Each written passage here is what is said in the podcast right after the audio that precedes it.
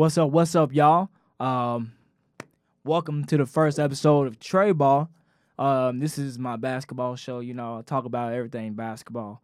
Um, if you know me, I used to have a show called Passion Podcast where I talked about basketball and at the same time talk about wrestling. Haven't been following wrestling too much as I used to.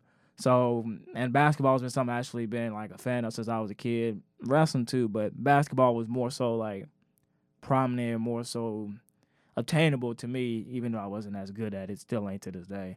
I'll get some of y'all buckets though. Don't don't don't don't get me wrong. I'll get some of y'all buckets. Ask some ask around. but anyway, that's besides the point. This is a basketball show, and basically I'm just gonna talk about everything basketball. So without further ado, let's get straight to it. Um, First thing I want to talk about today, um, even though we kind of started off on a high note, um, this this has been news all over the week. It's been like not even just basketball news. It's been world news. Uh, Kobe Bryant, uh, his death, along with his daughter Gianna, and the seven other people that was on that helicopter that crashed on Sunday afternoon, Eastern Standard Time. It was Sunday morning, West Pacific Standard Time, I should say. Um, at first, when I heard about it, it was I remember because like I was walking into work and a friend of mine who's also a fellow journalist, he was he told me, "Say you heard Kobe died."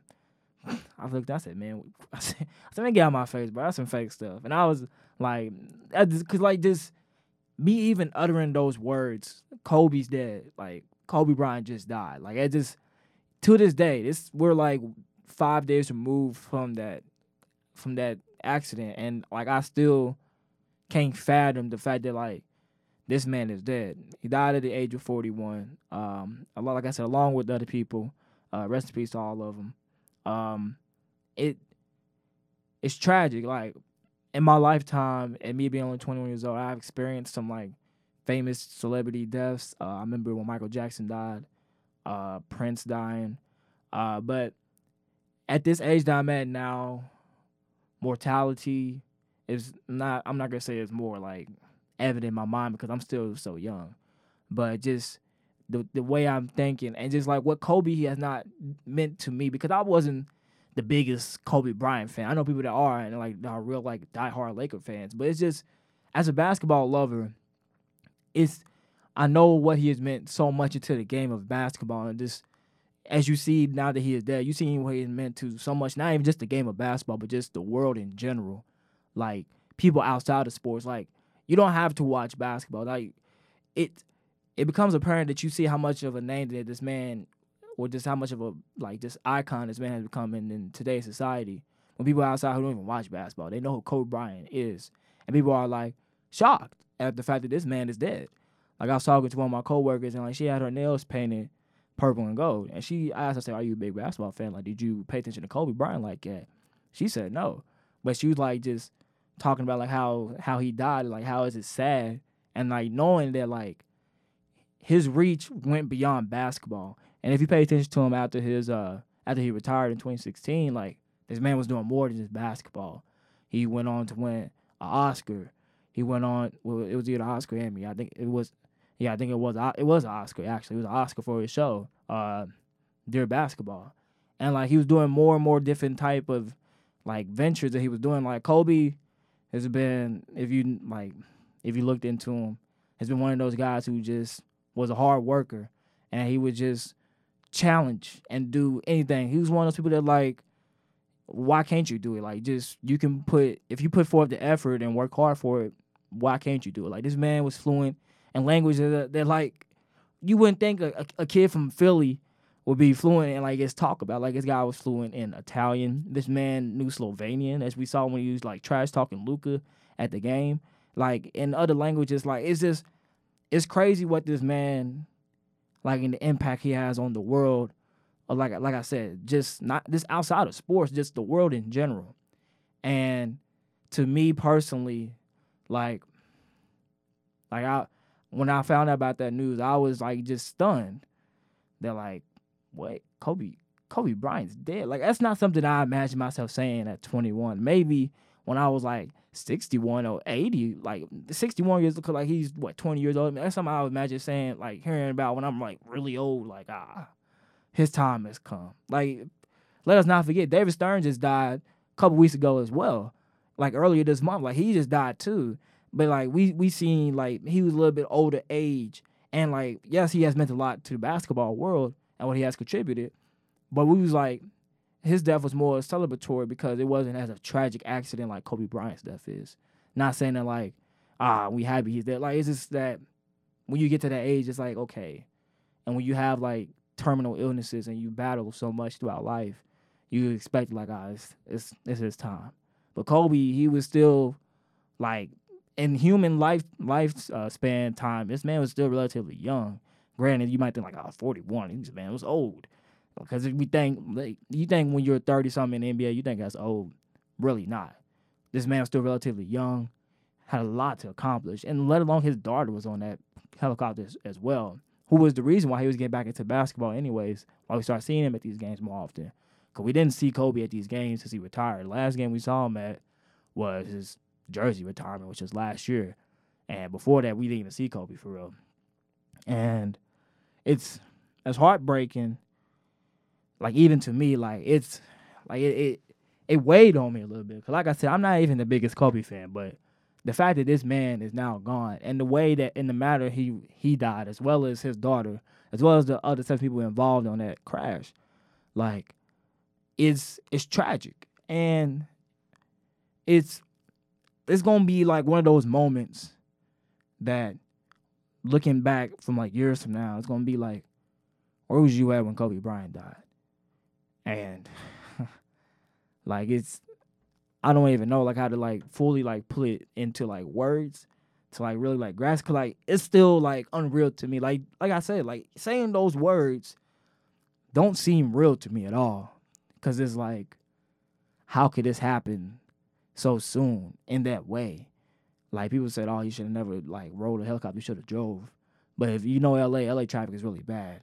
And Kobe, there was a video that's circulating around the internet, like even Kobe talking about like how he even like looked into helicopters and why he started flying helicopters because it was a quick way to get to place to place.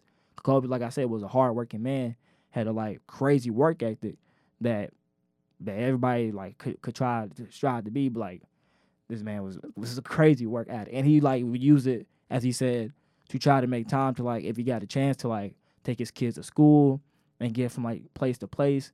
And he done it for years.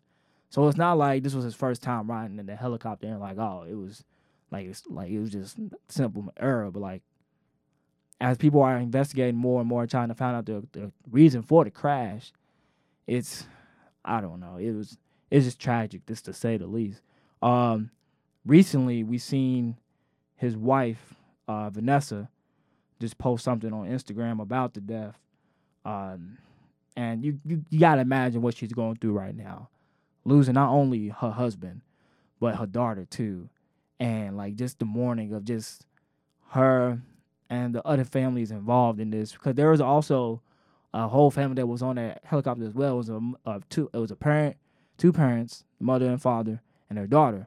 So I and from what I heard and what I believe, they they also had kids. So imagine what their kids are going through as well. And like I said, the other the families of the other people that was on that helicopter, how they are affected by this. It's it's tragic to say the least.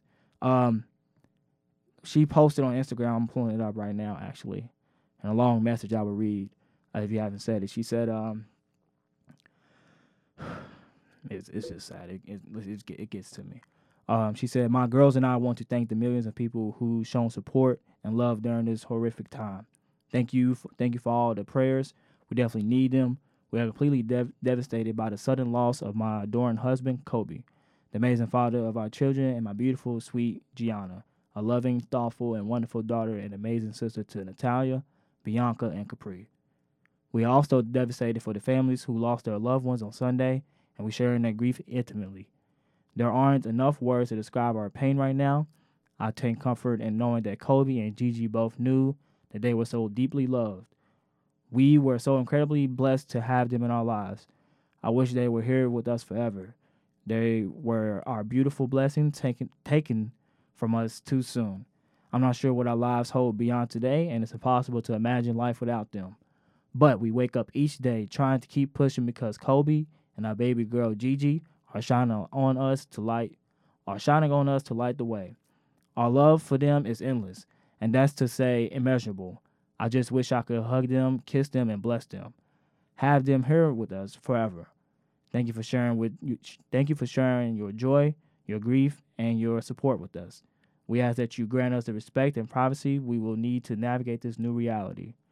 To honor our Team Mamba family, the Mamba Sports Foundation has set up the Mamba on Three Fund to help support the other families affected this affected by this tragedy. To donate, please go to mambaon3.org to further Kobe and Gianna's legacy in youth sports. Please visit mambasportsfoundation.org. So, like I said, we see that like as I read that message, Gianna has been I'm not Gianna, but Vanessa has been like deeply affected by this. And like I said, she she wants her privacy, which is completely respectable after this situation. So if you would like to go ahead and don- donate to that fund and help those and that family um, who are grieving with this situation, because like I said, it's, it's it's pretty tragic when you look at it, and it's just it's a, it's it's an impact on not even just basketball, but just the world in general. So, take a water.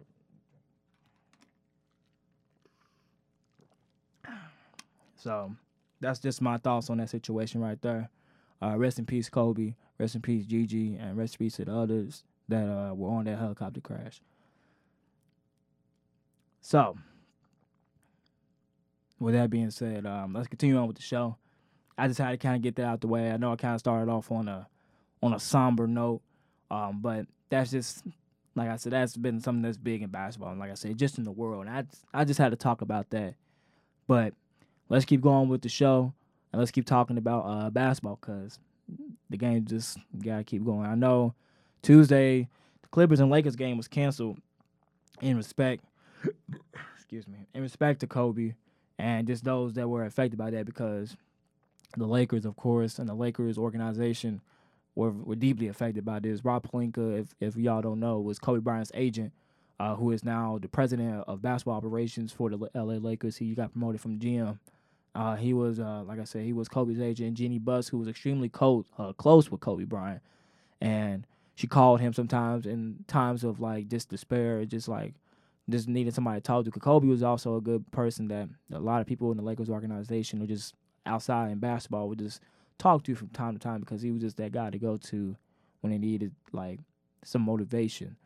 Um, so out of respect, the Clippers and Lakers did not play. Uh, the Clippers did play get, uh, last night against the Kings. They did lose. Uh, if I pull up the score, actually, uh, they played last night and um, oh here it is. They played and they lost to the Kings, one twenty four to one hundred three.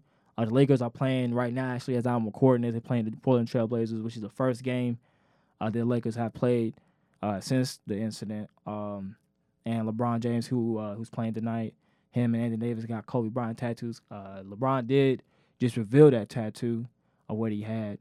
Uh, it was like a mob mentality. It's a pretty cool looking tattoo, actually. Um, but there was a game Wednesday night that I kind of wanted to get into that I uh, caught for a little bit, and uh, just because they are my team or one of my teams right now. That's my main team. My main team is the Indiana Pacers. I I'm a Pacers fan. That's my main team. But since I am a, a Russell Westbrook fan, I am a fan of the Houston Rockets now, and um, it's not looking like how I thought it was. I think they just won actually too. They they was playing the Mavericks, and last time I checked, they was beating the Mavericks. Uh, let me check the score on that. But on Wednesday, they was not doing uh, too good, and they not they haven't been doing too good as of late. More specifically, James Harden. Um, yeah, they actually just won. They beat the Mavericks 128 to 121. Good for them. I'm happy. But on Wednesday, like I said, they wasn't doing too good, and James Harden's shooting numbers have been abysmal uh, lately. Uh, people have been talking. I know people have been saying like he's been doing this for a while. He's just chucking up shots. Not like this. Um, granted, some games he has been putting up some like still good numbers, uh, like points wise, but efficiency wise from the field, he's not. Um, thankfully, he's a good free throw shooter where he's getting most of his points from.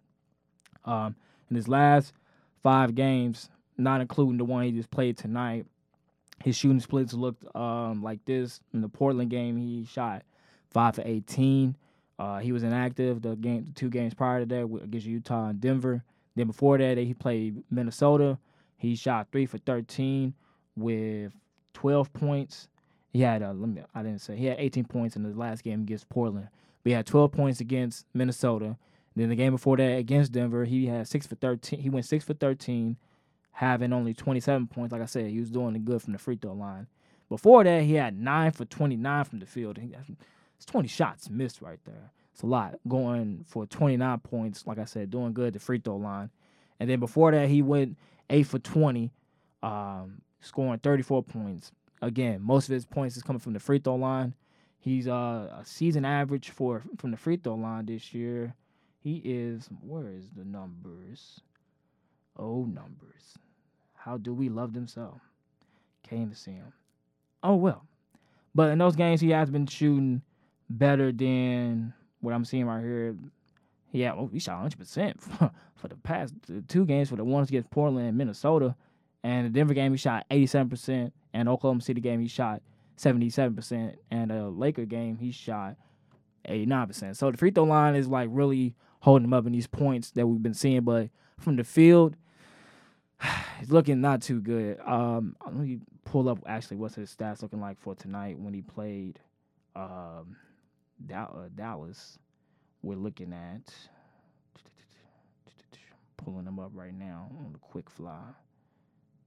James Harden stats. Mavericks. Oh, yeah, he shot good tonight. He went t- uh, 10 for 25 tonight. Only missing fit. That's 15 shots. That's still a lot of shots missed. But he had 35 points. And he had 16. He had 16 rebounds. Good for James yes, okay. I know some y'all like that's still bad, Kendall. Like, come on, the Rockets is, is, they're not looking too good. Yes, they're not looking as good as I thought or as Benny thought uh, they would start out this season looking, but it's a process. Um, or more specifically on that game they played on Wednesday against the Trailblazers. As everybody know, this rivalry that uh, has been made between Russ and Dame Lillard. This is as a as a Russell Westbrook fan, you know, Russell did play good on Wednesday. He had uh, 39 points, I believe. Um, this rivalry is is I don't know. It, it, messes me up because if you know me, I talk to my friends. I talk about the Trailblazers. I think they're bums. I'm sorry. That's just my personal opinion. Like I never think they they I never think they're good, and they're not that good this year. Granted, they did lose some pieces like Al-Farouq Aminu, Seth Curry, uh, Mo Harkless, uh, Zach Collins is injured right now. They lost Meyers Leonard. Um, they lost some good pieces that was in their rotation last year. Well, even then, I was like, ah, these guys ain't that good still. But they was third in the West last year, and this season they're tenth in the West right now. Um, with the addition of Carmelo Anthony, uh, they just traded for Trevor Ariza and Caleb Swanigan. Uh, they got Rodney Hood, uh, Zach Collins, like I said, is hurt. Nurkic is still hurt. They did obtain Hassan Whiteside, Mario Hezonja, who I thought was gonna be a good addition for him. I thought but it's not helping them. But just between Russ and Dame, they just been going at it. And Wednesday night, man, Dame was disrespectful again. I, this man literally was crossing half court and pulling up from the plate from the Trailblazer logo, two threes in Russ's face. It was just I don't know. I don't want to get too much into it, but this man was giving it. But Russ was giving it to him too. Like it's not like Russ was just taking the, the butt whooping and not giving it back to him. We, we're not going like that's not Russ's game. Put some respect on his name. But uh, in that game, Lillard did get his first triple double uh, in his career. You know, Russell has more than one. You know, leads the league and leads an all time triple double. but uh, Dame Lillard went on to post a picture of them two uh, hugging it out after the game. Uh, and Dame Lillard with the quote on his Instagram saying, uh, or the caption I should say, saying they confuse competing with hate when it's ruthless versus ruthless. Hashtag respect. Hashtag first triple double. So, I guess from that from that situation, it just seems that a Dame just had to earn Russ's respect. And like in, in basketball, it, it can get very competitive. Like a lot like a lot of old heads, like you know, people like you know the players today be like, "Oh, y'all friends. Like we did not like each other back then." Blah blah blah. This and that. And this is like one of the most interesting rivalries in the league, especially when they go at it because it's like so competitive. Like the, I would say, if the Trailblazers somehow made it to the playoffs, and if they get out the first round, like just to see the Rockets and the Trailblazers in the playoffs, that'd be a good thing to see because when you think about like just all the ingredients that's going into this pot, this rivalry. Like I said, you got Russ and Dame. Carmelo used to play for the Rockets, and now being like he got shipped out, like basically released after what ten games, and now he's playing for the Trailblazers, doing good. And you got, like I said, like the Blazers don't even like Russ. Like even the organization, like he was getting booed a lot of times. And uh, Trevor Ariza, who did used to play for the Rockets, who is now on the Trailblazers. So it's like so many pieces you see here. I think it'll be like an interesting like matchup to see in the playoffs. But the Trailblazers not they, the way it's looking, they might not make it to the playoffs. So we might not see that. But it'd be something that'd be interesting. And we start off the season thinking that like the Rockets can like they're one of like a, a championship contender. The way it's looking, they're they're sitting sixth in the West, uh, fifth now actually after beating the Mavericks. They, I don't think they're going. Maybe I don't know because people have to get on uh, James Harden not being a playoff, like showing up in the playoffs, and Russell Westbrook doing the same. I disagree with Russell, but with James, it's it's up there. And one of the big questions it, it makes you ask, what is their problem? Like, why can't Houston get it together? Like some people say they was better off with Chris Paul. You hear some people say, well, with Russell Westbrook, they're a faster team. Granted, their offense has gotten faster, but their defense has suffered. They lost their defensive coordinator. Um, dang, I forgot his name. Uh, I forgot I forgot his name. I can't pull. I can't think of it right now. But they lost their defensive coordinator, which was a big part of like keeping their defense together. And you can argue maybe say that Chris Paul is a better defender than Russ, even at this age. I personally think Russ is better, even though like he doesn't really put as much effort in defense as he used to. But I think when he wants to, I think he could be a better defender than um than uh was than Chris Paul. But that's my opinion. You can all just disagree if you want to. I don't care. But what is the problem? To me, I think is D'Antoni at this point. Um, and if you notice at the beginning of the season, um, the the gen- the owner of the team, um, dang, not Daryl Morey, that's the GM. Uh, dang, I forgot the owner's name, but he did not give D'Antoni an extension on his contract, and which is very uh, surprising because like at this point, it's like I gave you Westbrook, we upgraded from Chris Paul to Westbrook. But you look at that as an upgrade? I do, I do, and this is championship expectation. This is a championship team. You have the same team essentially as you had last season. You just traded one player. You got Westbrook instead of Chris Paul. So essentially, with two MVPs on your team and still in their prime, you would think that this is a championship team. So why aren't they the top team in the West? Personally, me, I think it's D'Antoni. I think it comes to the point where he needs to get questioned about what he's doing, how he's coaching his team. Because if you look at it, and the way they play, if you look at how they played when Chris Paul first got there, him and James Harden was staggering minutes. They were still playing well and they ended up having the number one seed in the West. Last season, however, they were still they was playing. They they started off bad actually, and then uh, Chris Paul went out. And the month of December last season, that's when James Harden started going off. That's when he started having this just turd, just scoring points, going for like 40, going 30, 50, like just scoring. And that's when we start seeing the offense of that of that system change to just being James Harden being so ball dominant and basically being the point guard. So when Chris Paul came back, that's where it kind of like conflicted a little bit between the two, and they had to like figure it out, like uh, like how's it going to change? And D'Antoni didn't really change the system. He just expected Chris Paul to just adjust. Well, that didn't jive too well with Chris Paul, and like just like in there, you can see in the way they played with each other, and ultimately they didn't get the job done as they lost in Western semis last season to the Warriors. So it's I would think that they adjusted the system, and we've seen Russell Westbrook kind of taking a back seat because people thinking, oh, they have the highest usage rate in NBA history. How they gonna coexist with each other? Like Russell Westbrook is not. I always been an advocate saying that like Russell Westbrook is not as ball dominant as people make it seem. If you if you notice, Paul George, an MVP candidate last season, had his best career with best best season. I should say his best season with Russell Westbrook. Kevin Durant also run it, uh, won an MVP with Russell Westbrook on his team. So it's like, how can you really say that when these players are still shining with Russell Westbrook on their team? Like, is he's not as ball dominant. I say that with players that he could trust and that that are actually really good, he gives them their time to shine. And it's like he'll take a back seat. Like Russell Westbrook's not even averaging a triple double this season. He's really not.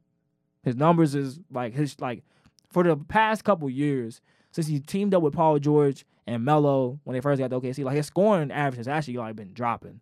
He's just been average. He's been able to average triple double those uh, last three seasons with OKC. He's not even averaging triple double this season, and like you don't hear too many people talk about it because like that's that's not the storyline they want. They want to act like oh Russell needs to do this, Russell needs to do that. They really don't. James Harden is still averaging the most points in the league right now, close to 40 points, with Russell Westbrook on his team. So it's not Russell's fault. You can't blame him. And you, like I said, with James, the way James Harden is shooting right now, he has to get better at shooting. He just has to. Like it's it's not looking too good. He's still getting like to the foul line, getting some points, which he is a a master of of getting to the foul line. He's a he's a artist, if you will, when it comes to that. But as far as like the team and the way they play and their defense, their defense is abysmal this year. They have one of the worst defensive uh, uh, efficiencies in the league right now. They need to get better. So what I I see what I see for coming is at the end of the season, with them not getting, I say they'll make it. I'll say they make it to the Western semis.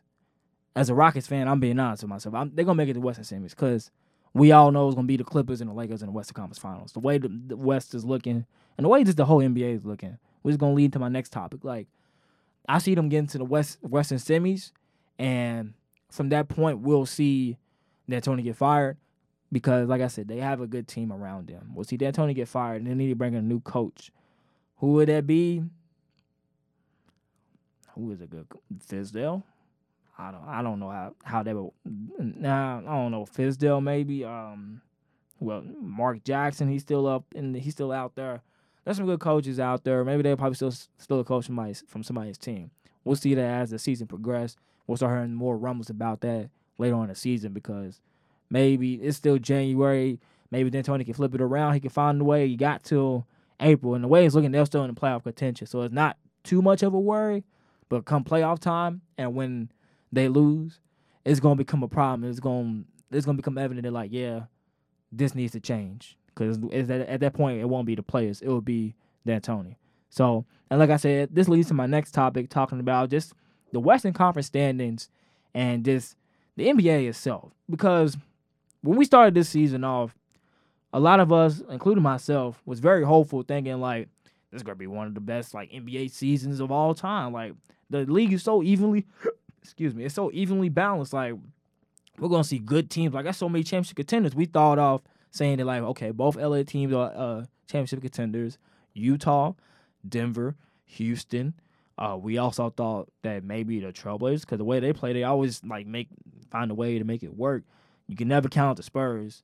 Uh, we thought that as well. Some people thought that the Pelicans can like sneak into the playoffs. The Warriors, um, and in the East we had the Bucks we had the 76ers, the Celtics, maybe. Then we wasn't really expecting the Nets because KD's not playing, but that's more like let's see, that's that's like what ten or ten or more like uh contenders I just named. I didn't really count them, so don't don't judge me on that. But like a lot of us, we thought like this this is gonna be a well balanced season. Now in January, going into February first tomorrow, we only see really just three NBA championship contenders, both LA teams and the Bucks. Outside of that, like no other teams are like that dominating or they're like like uh like we're not so sure on like even though the Nuggets are tied with the Clippers are now for number two seed in the West. We not not everybody is sold on the Nuggets being championship contenders. They made it to Western semis last year. They lost to Portland in Game Seven. I don't know. I don't know. CJ McCollum, I guess. But oh my, my guess. But not not everybody's sold on the Nuggets being championship contenders. They're still re- they still relatively young. Um, I think Michael Porter is playing well right now, and I think eventually, the more he plays, I think next season. I know everybody's like, oh, this next season stuff. I think next season maybe they'll have a chance, but this season I don't see them beating the Clippers or the Lakers if they see them in the playoffs. I don't see that happening. I really don't. Not in a seven game series. Uh, the Jazz, I definitely don't see that happening. The Rockets, we just talked about them. Their defense is abysmal. I don't see them beating the Clippers or the or the Lakers in the seven game series. Um, the Mavericks, they number six uh, seed in the West, which I'll give credit. My friend George, he he he saw them being in the playoffs Uh, this year I didn't really see that. And like Luka Doncic, yes, he's a great player. Uh, we see that now. Who's obviously an MVP candidate, and Kristaps Porzingis in the way that Rick Carlisle has been coaching that team and how they uh, become like one of the top uh, teams in the league in in terms of like shooting threes and just their offensive efficiency. We didn't see that coming, but they're playing really well. But I don't see them beating, like I said, any of those teams. Not the Lakers, not the Clippers in a seven game series because they got some young pieces on that team, and it's gonna take a time for it's gonna take time for them to really gel. And I was hearing them talk about the game before I came over here today. Talk about like how Kristaps is there, he's playing good, but like he's not playing like the Kristaps we saw in New York. And we know like if you see these players coming off these big injuries, like we've seen Gordon Hayward and Paul George come off their big injuries, there it'll take about two seasons after they come back to really get back to their full selves. Like we see Gordon Hayward playing really well this year. I think he didn't do too well last season, coming off his nasty uh, leg injury that he suffered in the first game of the season of what was that 2017 season against the Cavs. And we saw Paul George when he snapped his leg at the Team USA exhibition. We seen how he played after he came back, and he progressively got better. So it just takes time. So Porzingis will, in in theory, will be a better player come next season. And to seeing him and Luka play together is going to be just crazy to watch. Because they already got a good team right now with some good pieces around them. I say they they get a couple more pieces.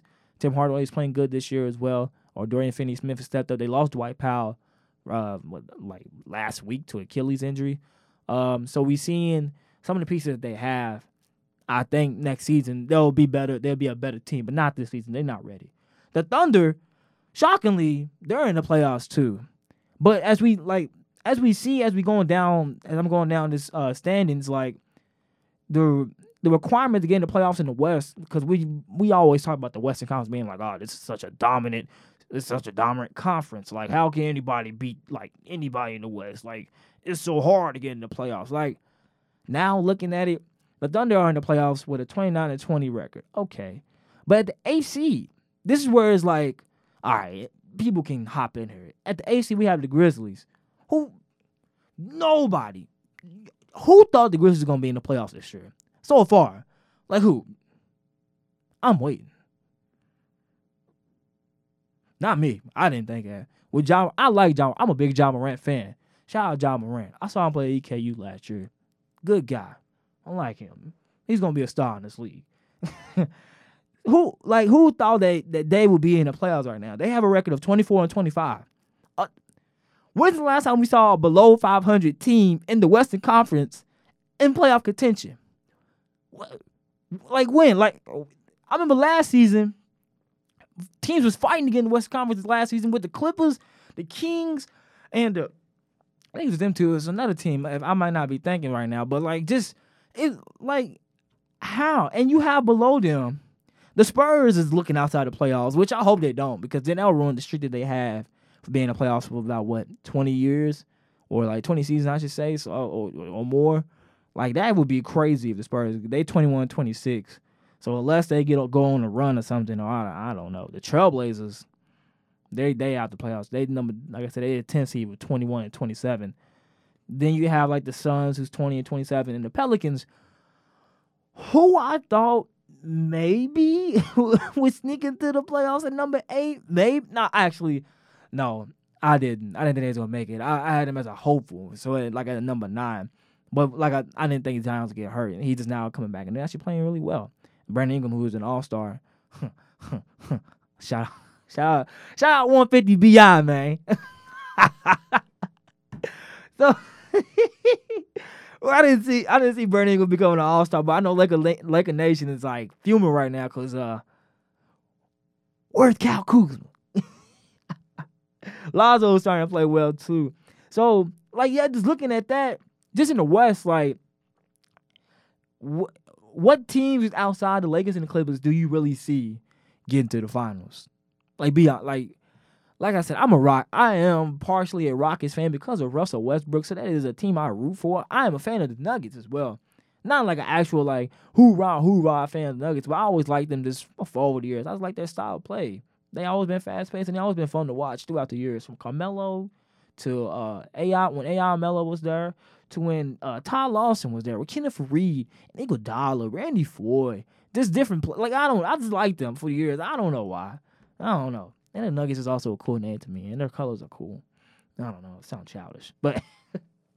Well, who else really seen them? Like who else? Who else do you see in that? And then if we go to the Eastern Conference, like the Bucks, who I didn't even think was gonna be as good this year. I I thought with them losing Malcolm Brogdon will hurt them a bit, but this team got better.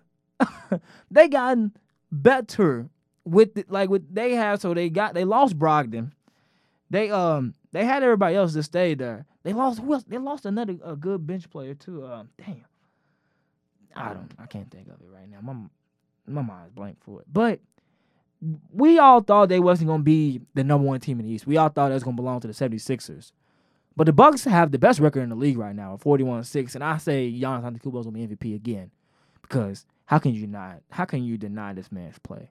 Like he has the best record in the league. He has crazy numbers. Going last time I checked, he was like what 30 points, uh, what 15 re- uh, rebounds or, or, like 12 rebounds a game. I just uh, I said 15. That's Jesus. This man had 15 rebounds. God, about 12 rebounds a game has the highest PER in NBA history. Like what? Like this guy's crazy. Like he's carrying like this team, and we've seen them play well without Giannis being there. Like last week, Khris Middleton dropped 51 points. Who I didn't think was gonna be an All Star again this year. He's still somehow being an All Star because he hasn't been playing as well, but he's stepping up recently. And like this team is a well coached team under Mike Budenholzer, and they got some good pieces around them. With Eric Bledsoe, George Hill, Wesley Matthews was a good addition. Kyle Korver. They got Robin Lopez uh, as well as Brook Lopez, who's been there. So we and we seen these pieces going around Giannis, and like it's you.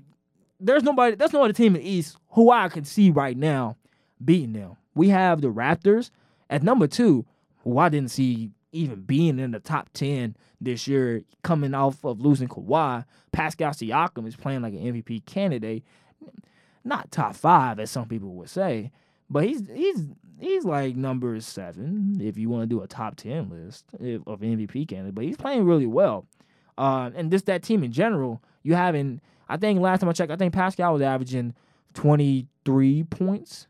I think last time I checked. Um, and you have Kyle Lowry, who's got named All Star, who's averaging 20 points, and he just broke the record for becoming all time assist leader in Toronto Raptors history. And I think he's trailing in points to uh, Vince Carter, Chris Bosh, and DeMar DeRozan, which I can see him breaking. Which is not, which it's, it's not gonna be some hard. I can see him breaking that eventually. He stays with that team. If after they just gave him that one uh, one year extension for like what thirty five million dollars that he signed in the off season, um, so Masai Ujiri, shout out to him because he put this team together and they still playing well. And shout out to Nick Nurse who's coaching this team and the players on his team as well. Fred VanVleet, uh, we've seen Serge Ibaka is still on the team. He's still playing well. Um, I haven't. Those are like just key players I know off the top of my head that's playing well. OG Anunoby, who stepped back up in the starting lineup. I think last time I checked, they got Rondae Hollis Jefferson in the summer. Uh, they got a couple other rookies too. But this has been a, a well played team this year. The Celtics, um, they got 32 and 15. They playing real well too. Um, a lot of people say, oh, they're playing better without Kyrie. That's a whole argument for a different day. I'm not, because I'm getting tired of people saying that's not on Kyrie. It's really not. But they're playing well. The Heat, who uh, last time I checked, they was number two, but now they're number four in the East with a 32 and 15 record, who are playing surprisingly well. Nobody's, I didn't see them being in this high in, in the East. I saw them making the playoffs like at number seven, number eight. But number four, they playing real well with two All Stars on their team, uh, Bam Adebayo and Jimmy Butler, obviously. Uh, Tyler Herro is playing real good as a rookie. Shout out to Tyler Herro. Uh, Kendrick Nunn, who's playing surprisingly well too. I I don't know who, where this guy came from. He's playing real well. They got a guy Duncan Robinson as well, Kelly Olynyk, uh, Meyers Leonard. Um, they got uh Silva. Got his first name. They got that guy too. They and Erik Spoelstra, of course, is a championship coach. Pat Riley is a championship ran organization. So from top to bottom, it's a good organization, and it makes you think. I heard some rumblings. I heard some rumblings that the Bucks can't get it done, will we see Giannis Antetokounmpo go to South Beach or Golden State to be exact? I don't know. I just keep that in mind, people. My Indiana Pacers are number five uh, with 31-17. Victor Oladipo just came back on uh, Wednesday against the Chicago Bulls, uh, hitting a three to go to overtime, actually, where the, the Pacers won that game. Shout out to Oladipo. Glad you're back, son. Um, looking forward to to a good season because we've been playing good without Oladipo, and the Pacers they've been they've been a consistent team. Um, just playing well. Sabonis is named for a first time All Star on that team as well. Brogdon is on that. Excuse me, a lot of burps today. Malcolm Brogdon is on that team as well. Uh, and then we got the 76ers, who a lot of people picked to come out the East this year. Oh, well, no, that's not what I wanted, people. Go back. Uh, who a lot of people picked to come out the East this year. I kind of did too. But one glaring thing as I watched them play and just in general, they are a big team, but they can't shoot. They can't shoot at all. They really like I watched them play like live and they're not a good like shooting team. Uh you have Ben Simmons who've been playing really well without Joel Embiid and a lot of these questions have been going around for these past couple seasons, but this season it's probably a little bit more evident. It makes you wonder would they need to trade Ben Simmons or Joel Embiid because with Ben Simmons not being able to shoot as well, and now you had the addition of Al Horford who can space the floor, but he can play inside the paint as well. Um, it makes you wonder with the with the way these two play, and like I said, Ben Simmons not being able to shoot, can they coexist? Or do we have to get rid of one or the other? And who would you keep? Which is a good question. I consistency wise, Ben Simmons is better because he hasn't he doesn't get hurt as much, and he's a point. And he's such a like we don't see us like he's seven, like six foot ten, almost seven foot point guard with his ball, like his his way he plays in transition, and his passing ability, and like just having such a big guard, such a it's just a good person to have. And he's he's he's good, averaging what 16, 8, and eight. He's good with Joel Embiid, who's been considered like one of the best centers in the league. Like you, it makes you like. Uh, I don't know, man. I I don't know on that one. I let's see how Joel Embiid plays the rest of this season. I'll go from there because I don't know. Cause Joel is really good too, but like I said, he gets hurt a lot, and that can hurt a team, especially if you get rid of Ben Simmons. Because Lord knows if Ben Simmons wasn't there, God, that team would be abysmal. At least in my eyes, because Tobias Harris. highway highway robbery of the century, man. 180 million dollar contract. For what? For what? What do you do? What do he do to get 180 million? I don't know. You got your money, players. Salute to you, dog. But hey, I don't know. The Nets are number seven uh, with 21 and 26 nobody really expecting them to be as good this year without Kevin around. I mean, yeah, with Kyrie, he's there, but he missed about 27, 28 games now after missing uh, the game against the Knicks earlier this week. Um, he's they have they haven't been playing as well, and they're still trying to figure it out. And that whole controversy of like Kyrie's comment that he made a couple weeks ago, talking about they need one or two pieces to compete for a championship, which I believe so too, because people will say, "Oh well, well Kyrie, he he's there, he should step up the team," but it's like we see how they play without Kyrie there. And people like, oh, well, they were a six seed last season with D'Angelo Russell. Yeah. I mean, that was they linger around the same like the same like area, same seeding as they was last year with without Kyrie. And now Kyrie's back and he's playing more consistently.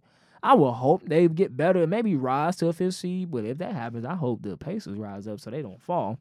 Um, but championship expectations was not one of their things this season. They not they wasn't going this season expecting championship expectations. This is kind of like a trial run to see like how the team is going to run with Kyrie. Because when Kevin Durant comes back next season, they a championship contender. Like it's that's Kevin Durant. Granted, he tore his Achilles.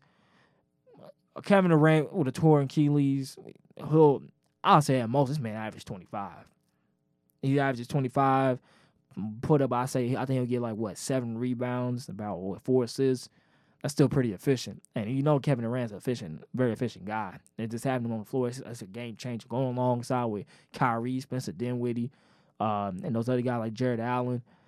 And uh, it was the Chandler's coming back to Garrett Temple. Like it's uh, Joe Harris. Like they got some good players, but it's just they just gotta find a way to just get it together. And the Magic that at the eighth seed, they always make the playoffs uh, at least some way somehow. They I don't know. I don't pay too much attention to them. My cousin's a big fan of the Magic, but hey, that's not my team. But yeah, that's just like the whole point of like, there's really only three championship contenders now when we really just look at it. There's only three just championship contenders. So it's like, is is this what we thought the season was going to be like? No. Is the playoffs still gonna be interesting? I believe so. I think there's still gonna be some good matchups in the earlier rounds, but as as the games progress and as we get to the later rounds, we know in my mind it's gonna be the Clippers and the Bucks. That's what I think it's gonna be. I unless they find a way to beat Giannis again in the playoffs and like slow him down and get him out the paint. Which which team will do that? I don't know. The Celtics is too small to me. The Raptors. Oh, the Raptors beat them again. Oh wow, that'd be crazy. Um, the Heat, they're small too. Uh, I don't think I don't see them doing that. So I don't know. I I say the Clippers win the championship this year. I don't care what you Lakers fans think. I don't care what some of you basketball pundits think either because of Kobe's death that the Lakers gonna go harder, LeBron will go harder. Kawhi Leonard Paul George are fans of Kobe Bryant as well. And they're also a better team than Lakers. They're going to the championship. And they will win. Mark my words. So that's what I have to say on that subject. Um to my next topic, uh there was a little scuffle. A little fight in the NBA. Who doesn't like a fight in the NBA? We don't see those as often as we used to back in the day. Well, I never seen them. I was too young to even see them as much as they did back in the day. I'm not that old, but but there was a fight uh, at the at the Knicks and Grizzly game. The Grizzlies was beating the Knicks. Who who doesn't beat up on the Knicks nowadays in Madison Square Garden?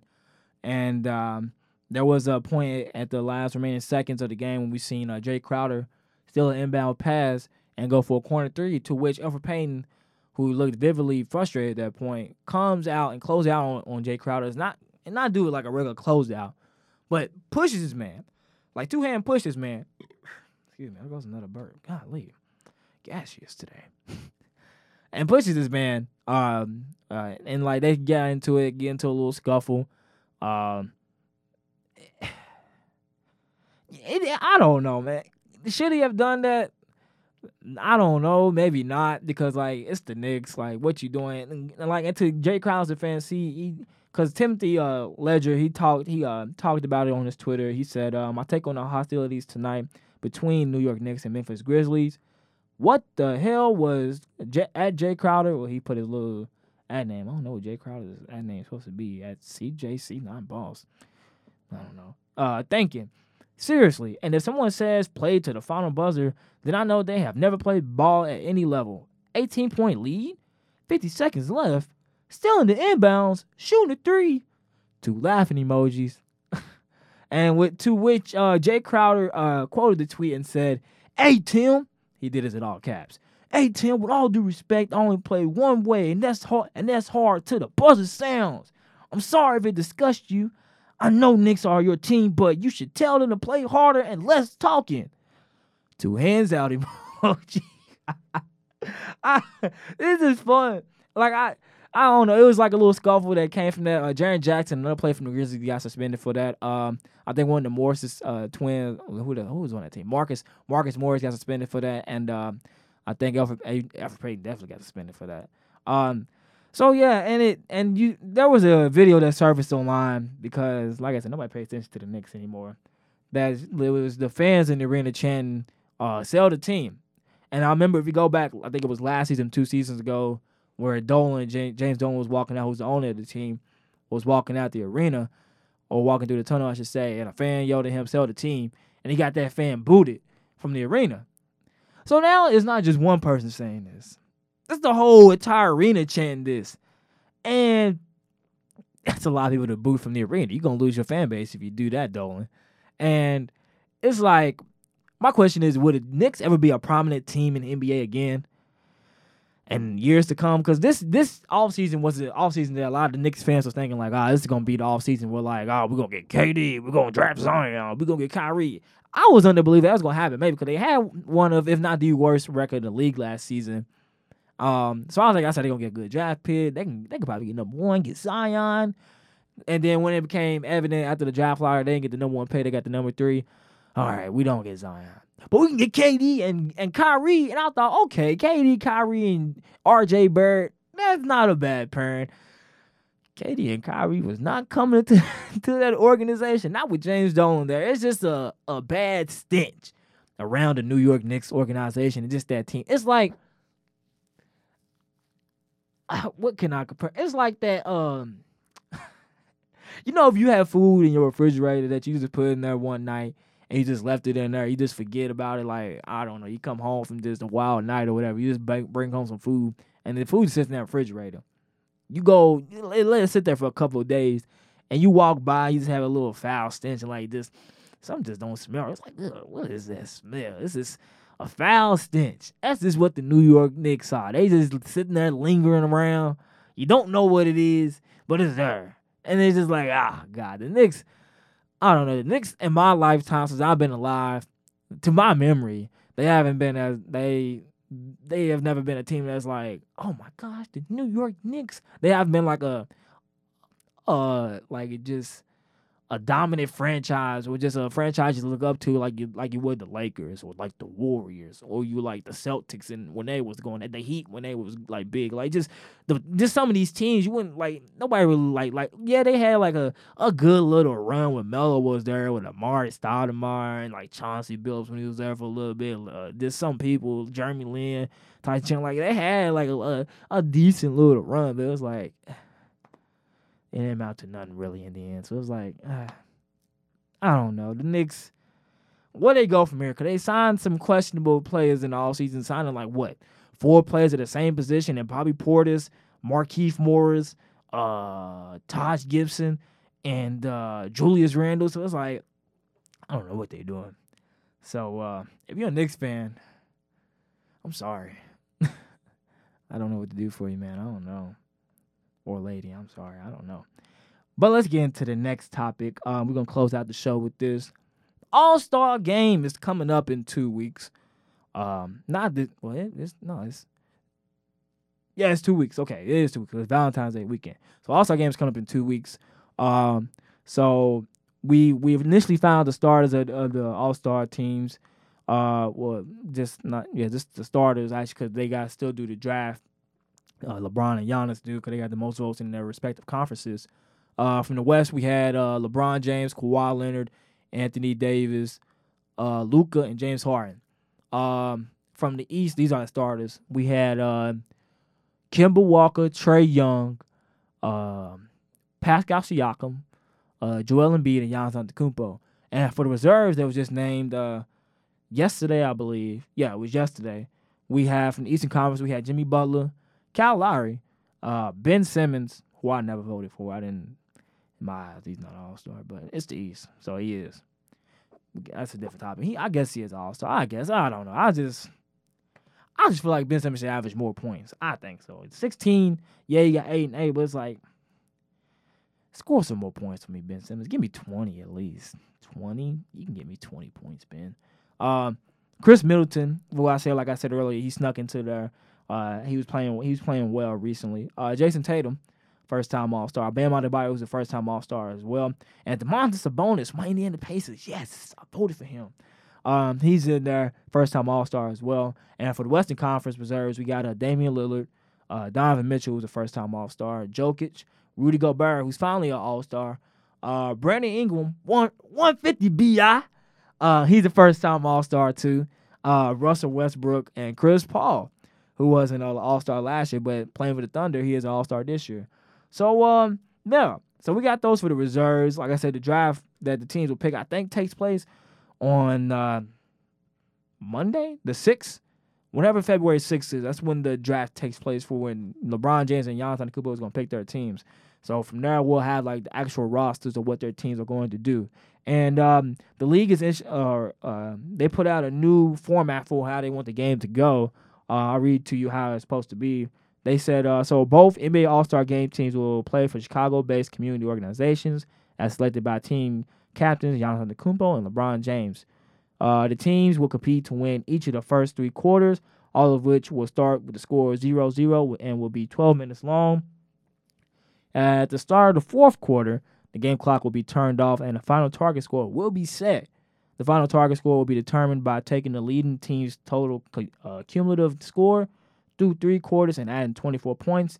24 representing the late Kobe Bryant's uniform number. And once the final score is set, the teams will play an untimed fourth quarter, and the first team to reach the final target score will win the NBA All Star game.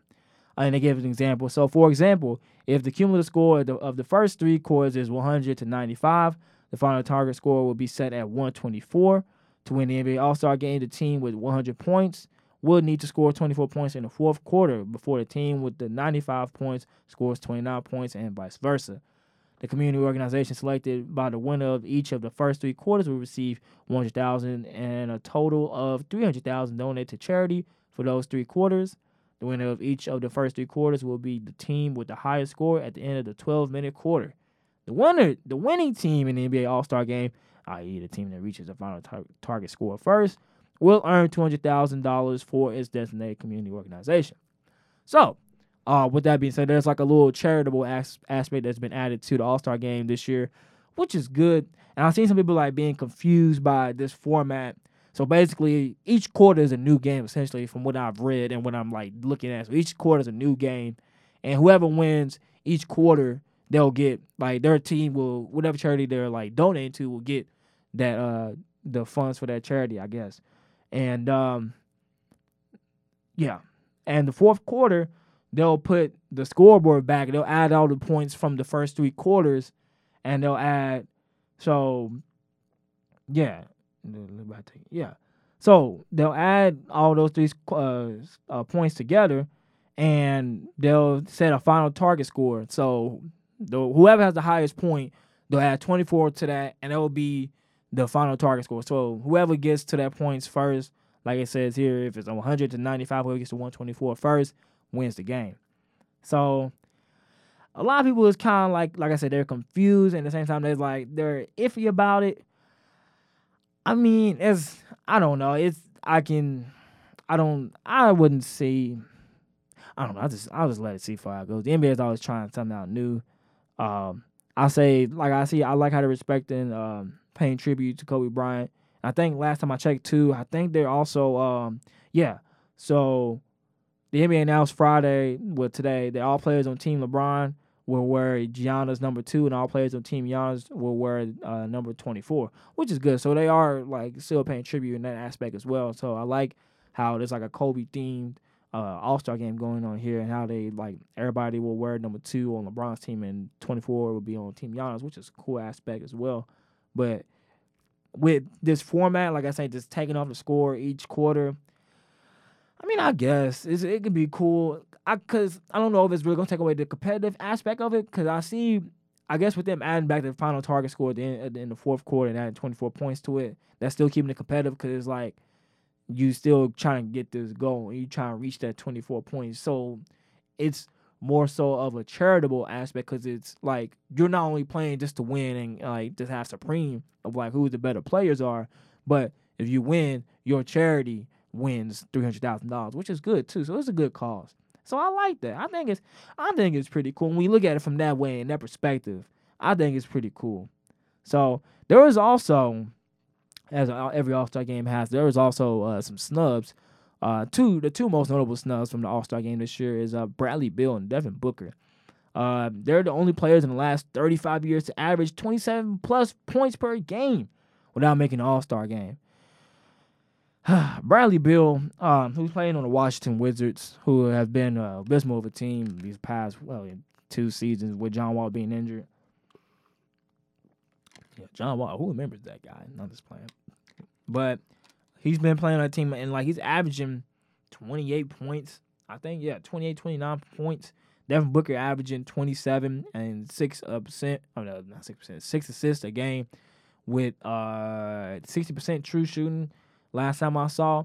So they're putting up good numbers, but the case I can make for Devin Booker being in the West with all those guards like Dame, uh, Russ, you seen Luka rising up this year, James Harden, Chris Paul, uh, Donovan Mitchell.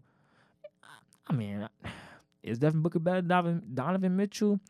One can argue. One can argue that, but his team has a better record, and that goes to another argument that some people was making, like is it an individual thing to get an All Star, or is it a team aspect to get an All Star? Because you'll see some players get awarded to be in the All Star game because of their contributions to a good team, like Kyle Lowry.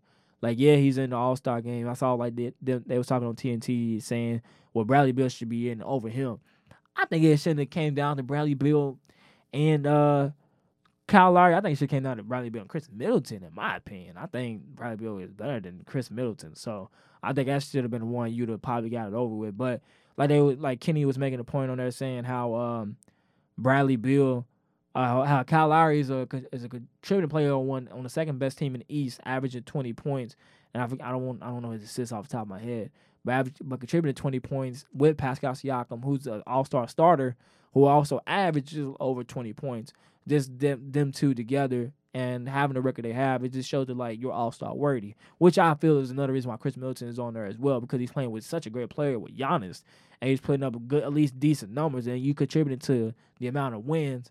At that point it kind of plays in it, but it's like is it fully individual? Because we see Trae Young, who is an all star, but he but he's on a team that has like one of the worst, if not the worst, records in the NBA. But his numbers are so undeniable. It's like you gotta put this guy in there. And the way they vote for the starters is by fan vote. So that's also a big part into it as well. And the reserves are picked by the coaches. So it's just people can just question and ask like how how are these players picked? Cause like Devin Booker, yeah, but he's in the Western Conference. He's kind of like how Mike. He'll probably end up being like how Mike Conley be because until like I guess I could see him probably being an next year. Actually, I could see him being next year because Chris Paul slid slid in there because the way the Thunder are playing. And he, I can see him being there next year.